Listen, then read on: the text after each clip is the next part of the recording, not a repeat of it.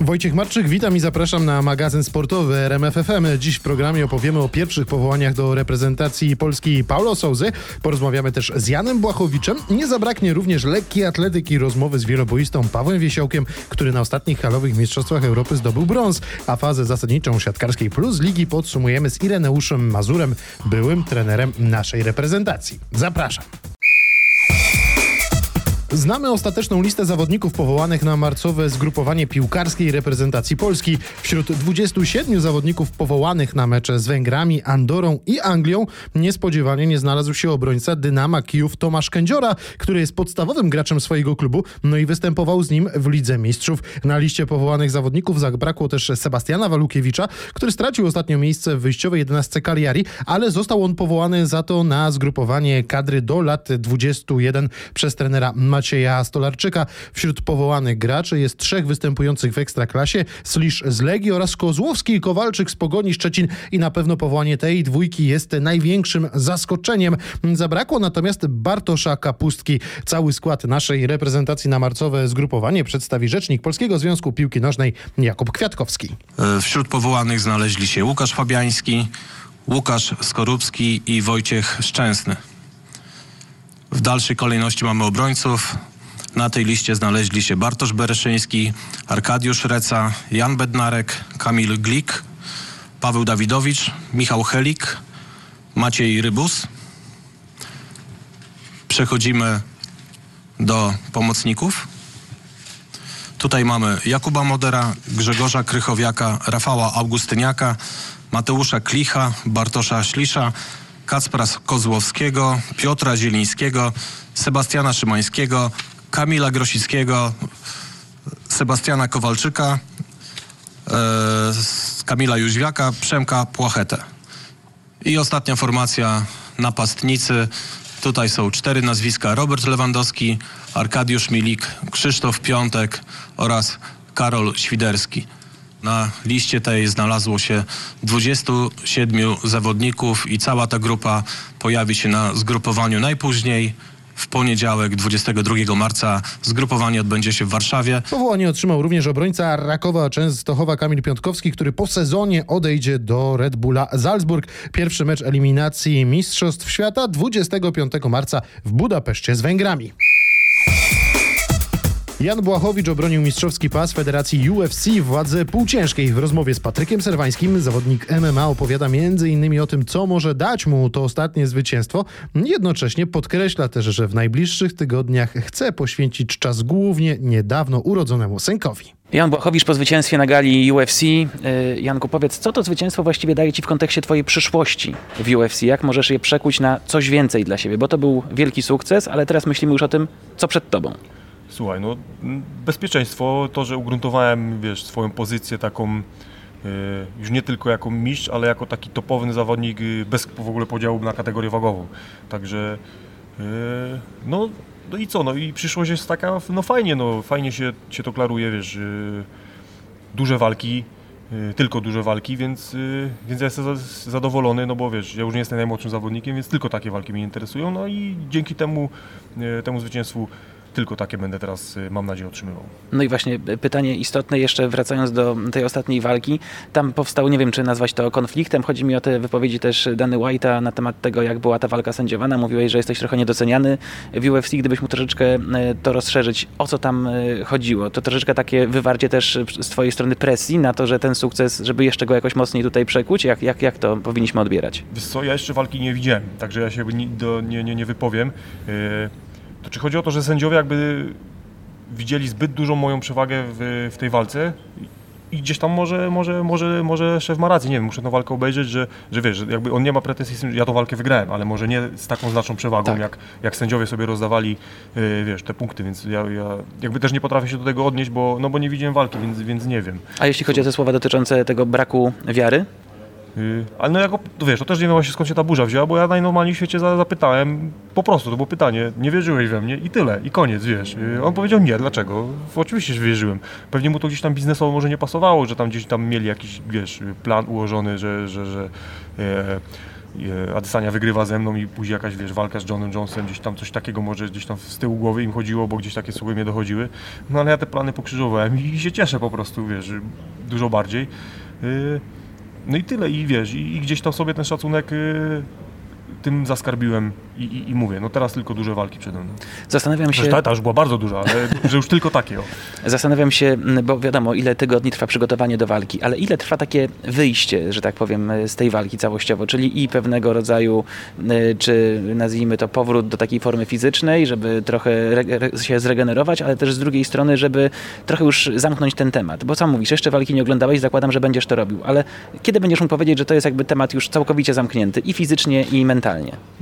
Fizycznie to wiesz, to też zależy od walki, jaka ona była, jakie obrażenia z tej walki wyniosłeś, bo czasami wiesz, jest walka szybka, że, y, że nic nie boli, wystarczy tydzień przerwy i, i wracać. Czasami jest taka walka, że miesiąc wiesz, dochodzisz do siebie.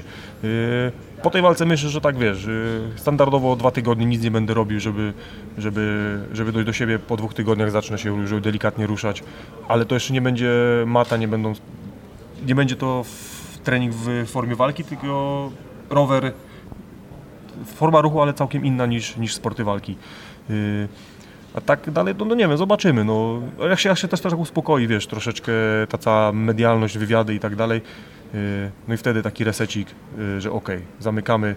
Yy, też pojawi się nowy termin, nowy rywal i jakby wtedy też już jest, wiesz, jest nowy, wiemy kiedy zaczynamy nowe przygotowania i wtedy już się odcinamy od tego, co było i lecimy z nowym tematem. No i teraz Kolejną nadrabianie też zaległości rodzicielskich, chyba bardzo ważne na te najbliższe tygodnie. Dokładnie tak, no muszę teraz, znaczy muszę. Y, Chcę się zaopiekować y, nie tylko moim synem świeżo, niedawno urodzonym, ale też moją narzeczoną zaraz menadżerką, która też no, poświęciła się do tej walki, wiesz, raz, że musiała spełnić moje zachcianki, żebym miał wszystko tak, jak potrzebuję od tej strony menadżerskiej, więc y, i tam na miejscu dopięte wszystko i, i, i- i żeby te wszystkie, no, no wszystkie te kwestie menadżerskie to jest bardzo dużo, to jest no, kupa roboty, te, ludzie tego nie widzą ile, ile to jest pracy. Dwa jeszcze ona przejęła tą opiekę e, powiedzmy w 90% na siebie, żebym ja mógł się spokojnie przygotować do tej walki, więc teraz muszę się, muszę, chcę się odwdzięczyć, więc tak, czas dla nich. Zastanawiam się jeszcze, kiedy możemy poznać Twojego kolejnego rywala i kiedy może być ten kolejny termin walki? Czy to jest perspektywa ilu miesięcy tak naprawdę do walki i, i kto mógłby być tym rywalem? Znaczy na, rywal na 99% to będzie Glover Textera. Zobaczymy, czy UFC jednak wymyśli coś innego, ale jakby on jest tak realnie z rankingu i, i, i tak dalej wychodzi, że to jest on. Yy, no tak myślę, że pół roku.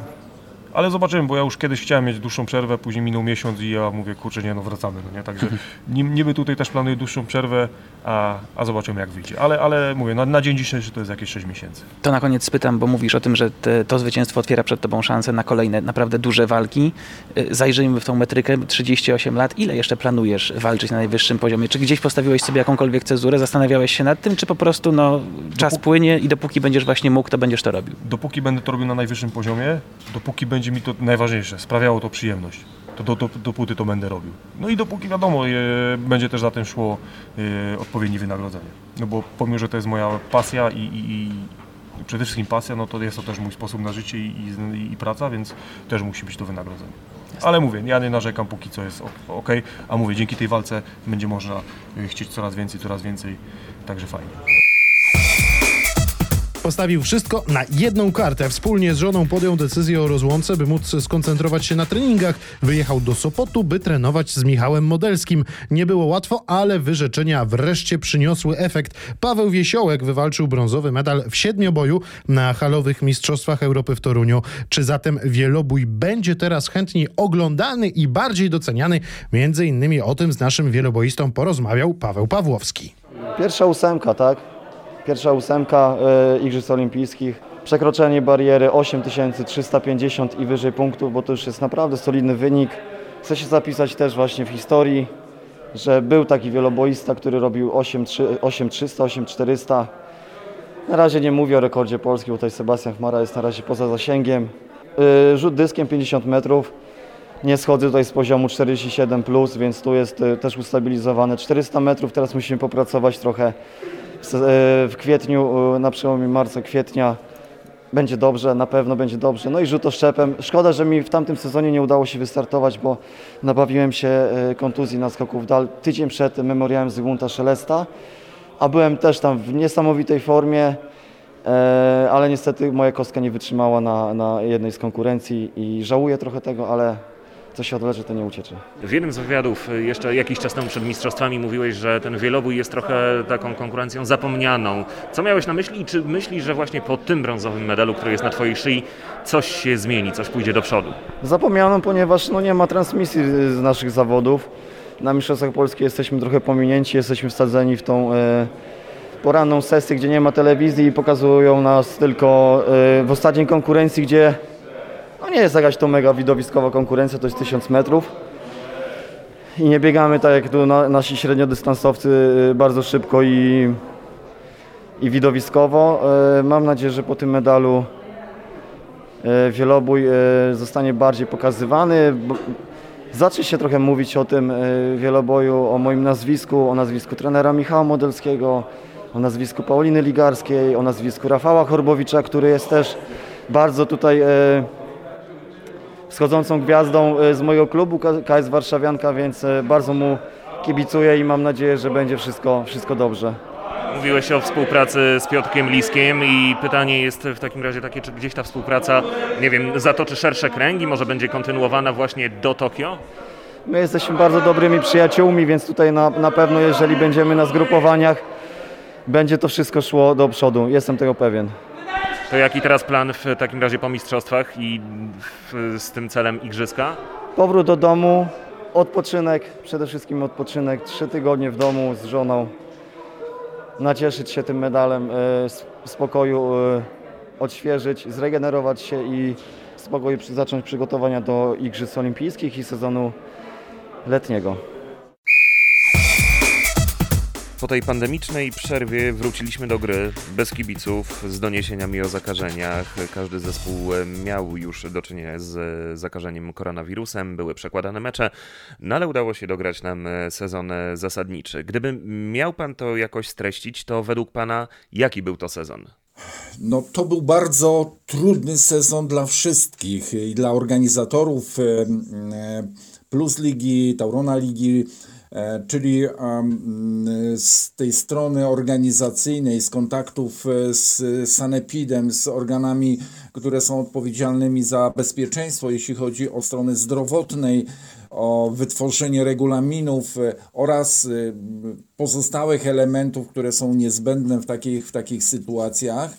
E, Również ze strony mm, prezesów klubu, jak i trenerów, e, drużyn, zespołów. Naprawdę to był, to był moment, e, który, który nie miał jakiego, jakiegoś przykładu, gdzie moglibyśmy się odnieść, gdzie moglibyśmy mm, podobne przypadki jakoś powielać. Trzeba było działać spontanicznie i, i, i często mm, no, jakoś tak na, i na wyczucie, jak i również na jakąś taką intuicyjną w- formę. Krótko mówiąc, sportowo zakończony został ten sezon z wieloma aspektami pozytywnych elementów siatkarskich na niezłym poziomie rozgrywanych, ale również e, z przekładaniem meczów, e, z szukaniem terminów dla tych rozgrywek i jakąś tam ciągle niepewnością, że może mm, sytuacja się rozwinąć tak negatywnie, że te rozgrywki trzeba będzie przerwać w jakimś tam momencie, jak było w poprzednim sezonie.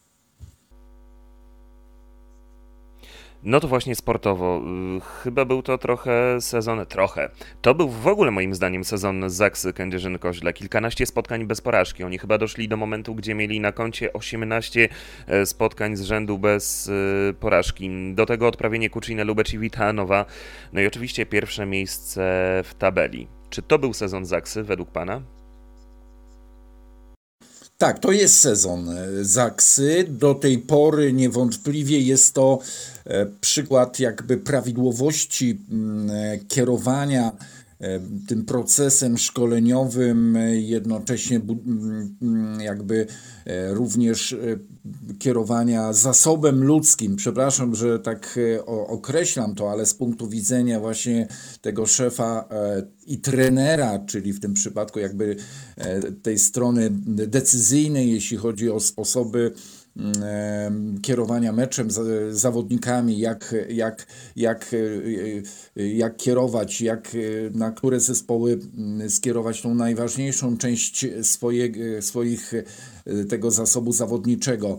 W związku z tym jest to naprawdę sezon, którym możemy powiedzieć perfekcyjnie i dostosowany do rzeczywistości, jakim, jaka, jaka była pandemia i jednocześnie do możliwości czysto techniczno-taktycznych. Wykorzystany no, został prawie w 100% i myślę, że, że pod tym względem jak do tej pory, bo jeszcze będzie kluczowa e, część e, rozgrywek związana chyba z najważniejszym okresem, czyli z playoffem, jeśli chodzi o rozgrywki Polskiej Ligi Siatkówki, jak i również już tej, e, tej fazy prawie finalnej, czyli rozgrywek półfinałowych, finałowych w rozgrywkach Ligi Mistrzów.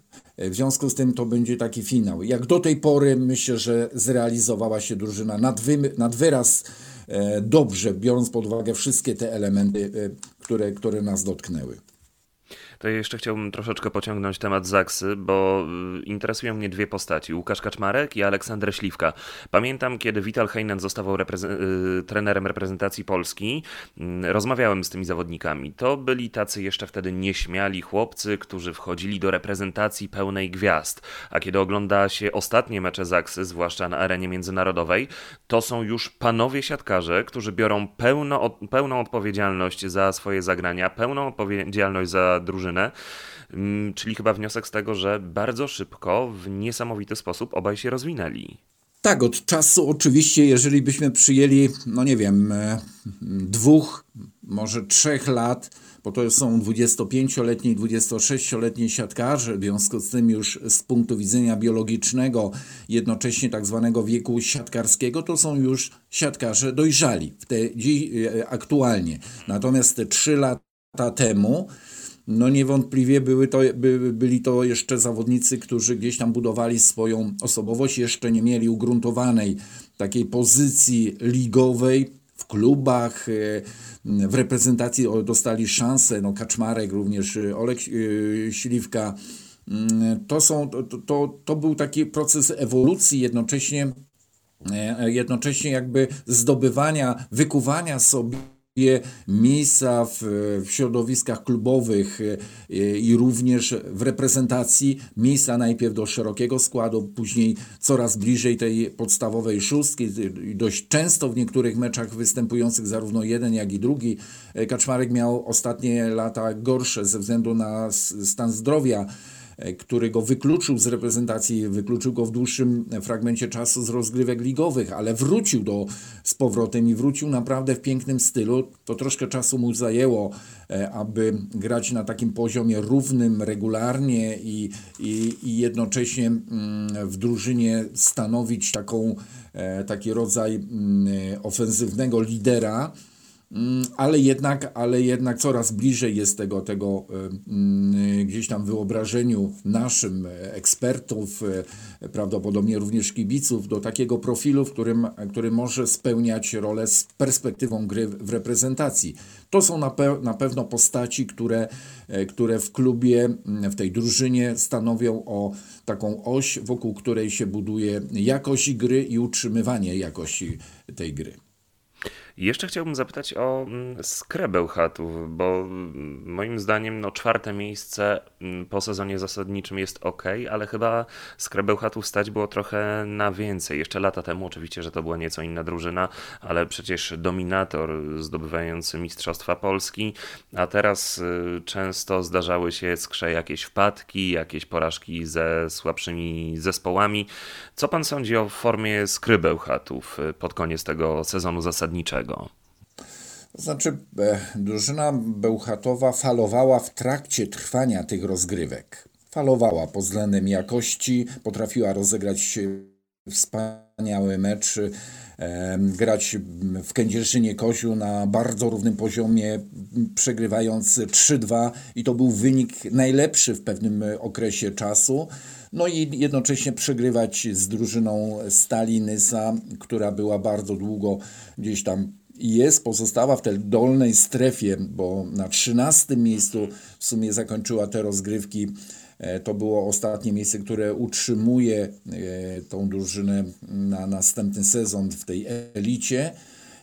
W związku z tym ta drużyna z Bełchatowa mm, nie do końca jakby spełniała mm, oczekiwania, wobec której gdzieś tam ciągle mieliśmy. To drużyna, która wypracowała przez wiele lat. Wspomniał Pan o tym, Panie redaktorze, o tej jakości, o tym, że Mm, że zdobywali wielokrotnie i dublety mm, Puchar Polski, Mistrzostwo Polski.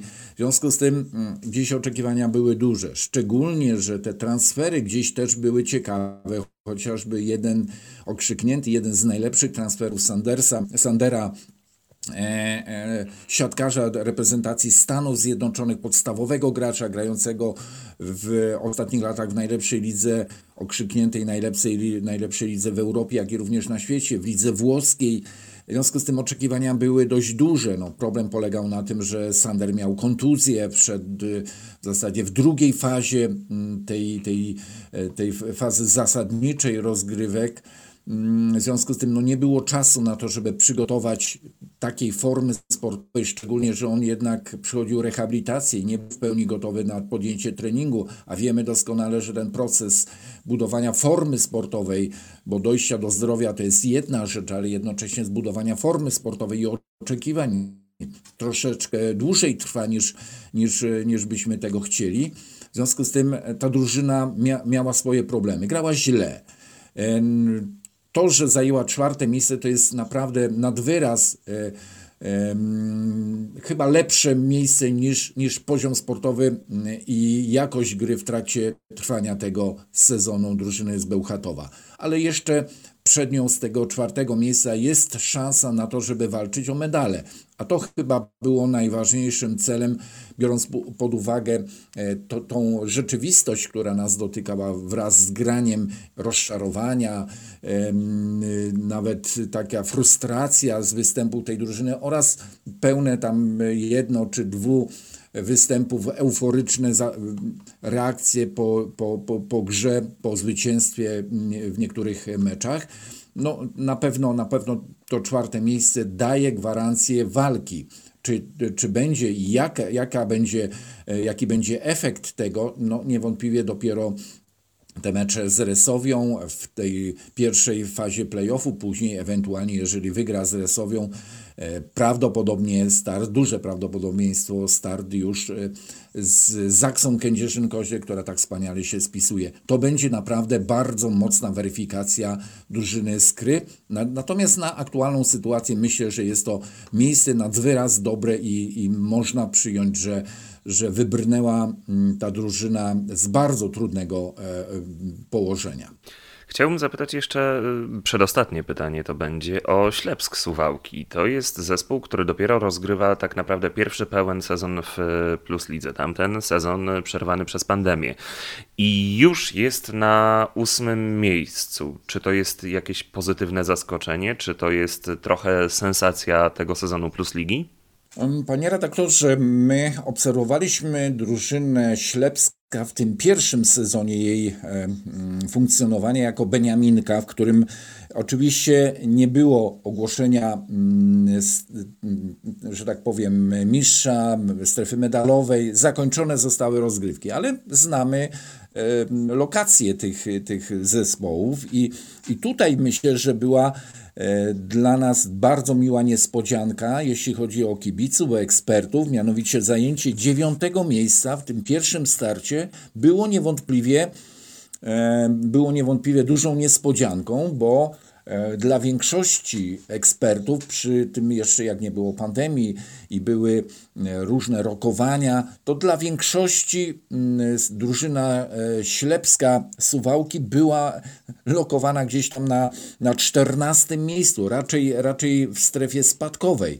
W związku z tym ten start i jednocześnie zatrudnienie trenera Andrzeja Kowala, wokół, które było, wokół, wokół którego było dość dużo kontrowersji, bo prowadząc drużynę Resowi, zdobył mistrzostwo Resowi, podczas gdy kończył jakby tą swoją ostatnią fazę pracy, raczej e, odchodził z klubu w dużym dys, takiej no, dyskomforcie dużym, no i z ogromnymi pretensjami do jego, jego, jego skuteczności prowadzenia drużyny. Jak się okazało, gdy został, e, dostał drużynę, najpierw jeszcze pracował w Rumunii, później wrócił do, tutaj do Polski, dostał drużynę Ślepska Malow Suwałki, e, Nagle się okazało, że ten chłopak odżył, zupełnie zmienił się, ta jego praca zaczęła przynosić efekt i myślę, że na dzień dzisiejszy, na aktualny stan, czyli awans do ósemki, jest sposób taki naturalny konsekwencją jego pracy, jednocześnie